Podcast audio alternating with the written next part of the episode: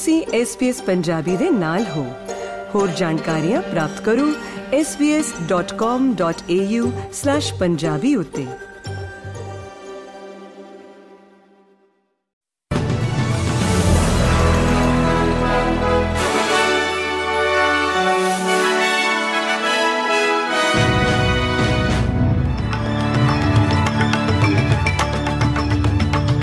SBS ਦੇ newsroom ਦੇ ਵਿੱਚ ਆਪ ਸਭ ਦਾ ਸਵਾਗਤ ਹੈ ਤੇ ਹੁਣ ਇੱਕ ਨਜ਼ਰ ਅੱਜ ਦੀਆਂ ਪ੍ਰਮੁੱਖ ਖਬਰਾਂ ਦੇ ਉੱਤੇ।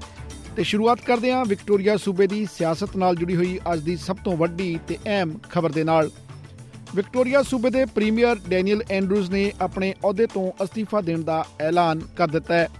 ਅੱਜ ਸਟੇਟ ਪਾਰਲੀਮੈਂਟ ਵਿਖੇ ਆਪਣੀ ਪਤਨੀ ਦੀ ਹਾਜ਼ਰੀ ਵਿੱਚ ਇੱਕ ਪ੍ਰੈਸ ਕਾਨਫਰੰਸ ਨੂੰ ਸੰਬੋਧਨ ਕਰਦਿਆਂ ਐਂਡਰੂਜ਼ ਨੇ ਆਖਿਆ ਕਿ ਪਿਛਲੇ ਲਗਭਗ ਇੱਕ ਦਹਾਕੇ ਤੋਂ ਇਸ ਅਹੁਦੇ ਤੇ ਰਹਿਣ ਮਗਰੋਂ ਹੁਣ ਅਸਤੀਫਾ ਦੇਣ ਦਾ ਸਮਾਂ ਆ ਗਿਆ ਹੈ।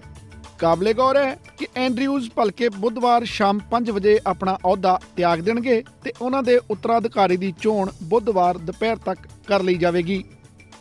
ਦੀ Australian and international pilots association ਦੇ ਵੱਲੋਂ ਕੁਆਂਟਸ 에ਅਰਲਾਈਨ ਦੇ ਚੇਅਰਮੈਨ ਰਿਚਰਡ ਗੋਇਡਰ ਦੇ ਅਸਤੀਫੇ ਦੀ ਮੰਗ ਕੀਤੀ ਜਾ ਰਹੀ ਹੈ। ਯੂਨੀਅਨ ਦਾ ਕਹਿਣਾ ਹੈ ਕਿ ਉਹਨਾਂ ਇਸ ਬਾਬਤ 에ਅਰਲਾਈਨਸ ਦੇ ਨਵੇਂ ਮੁੱਖ ਕਾਰਜਕਾਰੀ ਅਧਿਕਾਰੀ ਨੂੰ ਲਿਖਤੀ ਰੂਪ ਦੇ ਵਿੱਚ ਆਖ ਦਿੱਤਾ ਹੈ। ਐਸੋਸੀਏਸ਼ਨ ਨੇ ਸਪਸ਼ਟ ਕੀਤਾ ਹੈ ਕਿ ਕੁਆਂਟਸ ਦੇ ਪਾਇਲਟਾਂ ਦਾ ਮਨੋਬਲ ਕਦੇ ਵੀ ਹੇਠਾਂ ਨਹੀਂ ਡਿੱਗਾ ਅਤੇ ਪਾਇਲਟ ਕੁਆਂਟਸ ਦੇ ਚੇਅਰਮੈਨ, ਗੋਇਡਰ ਅਤੇ ਉਹਨਾਂ ਦੇ ਬੋਰਡ ਪ੍ਰਤੀ ਆਪਣਾ ਵਿਸ਼ਵਾਸ ਗਵਾ ਚੁੱਕੇ ਹਨ। ਫੈਡਰਲ ਕੋਰਟ ਨੇ ਏਐਨਜੀ ਬੈਂਕ ਨੂੰ 15 ਮਿਲੀਅਨ ਡਾਲਰ ਦਾ ਜੁਰਮਾਨਾ ਸੁਣਾਇਆ ਹੈ। ਦੋਸ਼ ਹਨ ਕਿ ਬੈਂਕ ਨੇ ਗਾਹਕਾਂ ਨੂੰ ਉਹਨਾਂ ਦੇ ਕ੍ਰੈਡਿਟ ਕਾਰਡ ਖਾਤਿਆਂ ਉੱਤੇ ਫੀਸਾਂ ਦਾ ਭੁਗਤਾਨ ਨਾ ਕਰਨ ਬਾਰੇ ਗੁੰਮਰਾਹ ਕੀਤਾ ਹੈ ਅਤੇ ਬੈਂਕ ਨੇ ਕੁਸ਼ਲਤਾ, ਇਮਾਨਦਾਰੀ ਅਤੇ ਨਿਰਪੱਖਤਾ ਨਾਲ ਕੰਮ ਨਹੀਂ ਕੀਤਾ ਅਤੇ ਵਿੱਤੀ ਨਿਯਮਾਂ ਦੀ ਉਲੰਘਣਾ ਕੀਤੀ ਹੈ।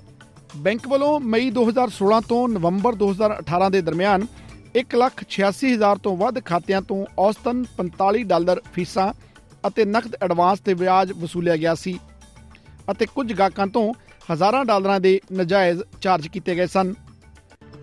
ਬੈਂਕ ਗਾਹਕਾਂ ਨੂੰ ਇਹ ਸੂਚਿਤ ਕਰਨ ਵਿੱਚ ਅਸਫਲ ਰਿਹਾ ਹੈ ਕਿ ਉਹਨਾਂ ਦੇ ਕ੍ਰੈਡਿਟ ਕਾਰਡ ਖਾਤਿਆਂ ਦੇ ਬਕਾਏ ਦਿਖਾਏ ਜਾ ਰਹੇ ਬਕਾਏ ਤੋਂ ਘੱਟ ਸਨ ਜਦੋਂ ਗਾਹਕਾਂ ਨੇ ਨਕਦ ਐਡਵਾਂਸ ਲਏ ਤਾਂ ਉਹਨਾਂ ਉੱਤੇ ਲੁਕਵੀਆਂ ਫੀਸਾਂ ਅਤੇ ਵਿਆਜ ਲਗਾ ਦਿੱਤਾ ਗਿਆ ਸੀ।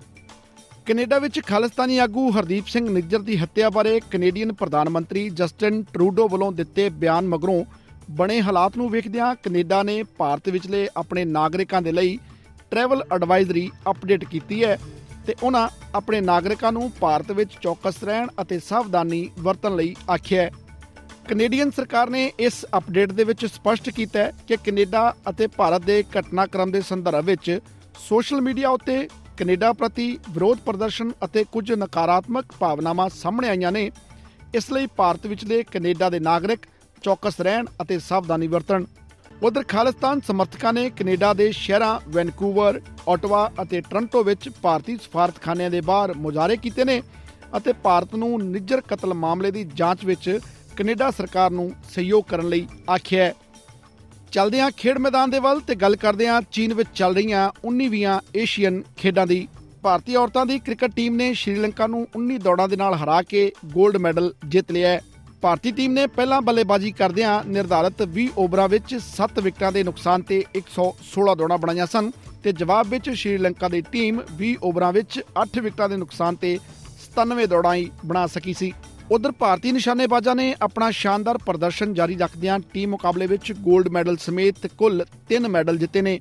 ਇਸ ਤਰ੍ਹਾਂ ਭਾਰਤ 2 ਦਿਨਾਂ ਵਿੱਚ ਕੁੱਲ 5 ਮੈਡਲ ਜਿੱਤ ਚੁੱਕਾ ਹੈ ਤੇ ਇਹਨਾਂ ਖੇਡਾਂ ਵਿੱਚ ਹੁਣ ਤੱਕ ਭਾਰਤ ਦੇ ਖਿਡਾਰੀਆਂ ਨੇ 2 골ਡ 3 ਸਿਲਵਰ ਅਤੇ 6 ਬ੍ਰੌਂਜ਼ ਮੈਡਲਾਂ ਨੂੰ ਮਿਲਾ ਕੇ ਕੁੱਲ 11 ਮੈਡਲ ਭਾਰਤ ਦੀ ਝੋਲੀ ਵਿੱਚ ਪਾ ਦਿੱਤੇ ਨੇ।